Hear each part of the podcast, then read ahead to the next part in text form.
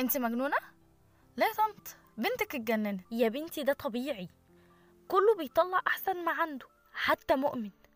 أكيد هيطلع أحسن ما عنده. اهدي يا بحر. طبيعي إن يحصل مشاكل يا بنتي.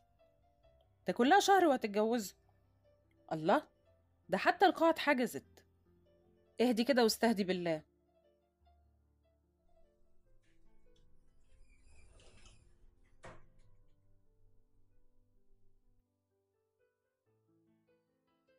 الحقني يا محمود أختك هتجنني.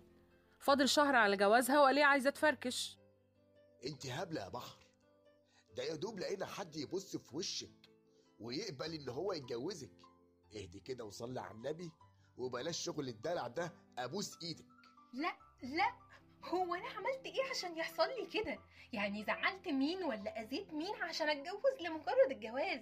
يعني بدل ما ألاقي حد يطبطب عليا نخرج مع بعض يساعدني وقت تعبي. يعني هو أنا بطلب كتير. طب ما هو ده اللي بيحصل. أيوه يا لما. بالله عليك يا بنتي فهميها. وعرفيها إن ده طبيعي بيحصل من أي اتنين متجوزين. ماما مؤمن مش بيحبني. دايما بيهمل فيا. عارفين أنا بسكت ليه؟ بسكت عشان كلامكم. إني كبرت وإني إزاي لحد دلوقتي ما اتجوزتش واللي أصغر مني بسنتين بيقولوا لي عقبالك.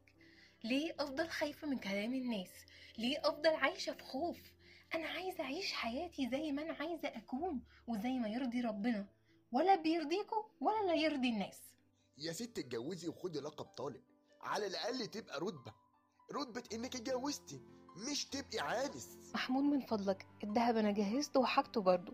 أنا افضل طول عمري بلقب عانس على إني أكون مطلقة واربي ابن بيتحمل نتيجة قرار أنا مش قده. هو مين قالك ما يمكن ما تخلفيش أصلا. بس يا واد يا محمود وبطل تقطيم في أختك بقى. انتي أكتر واحدة هتفهميني يا ماما لأن بابا الله يرحمه كان بيحبك وجنبك في كل حاجة.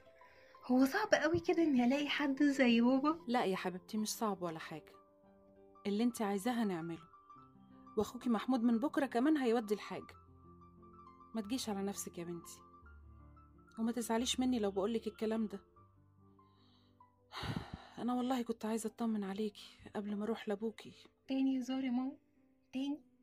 بعدين تطمني عليا وانتي رامياني الواحد بيهمل فيا. لا خلاص ما تزعليش يا حبيبتي. كنت بهزر معاكي سامحيني يا بحر. سامحيني يا بنتي.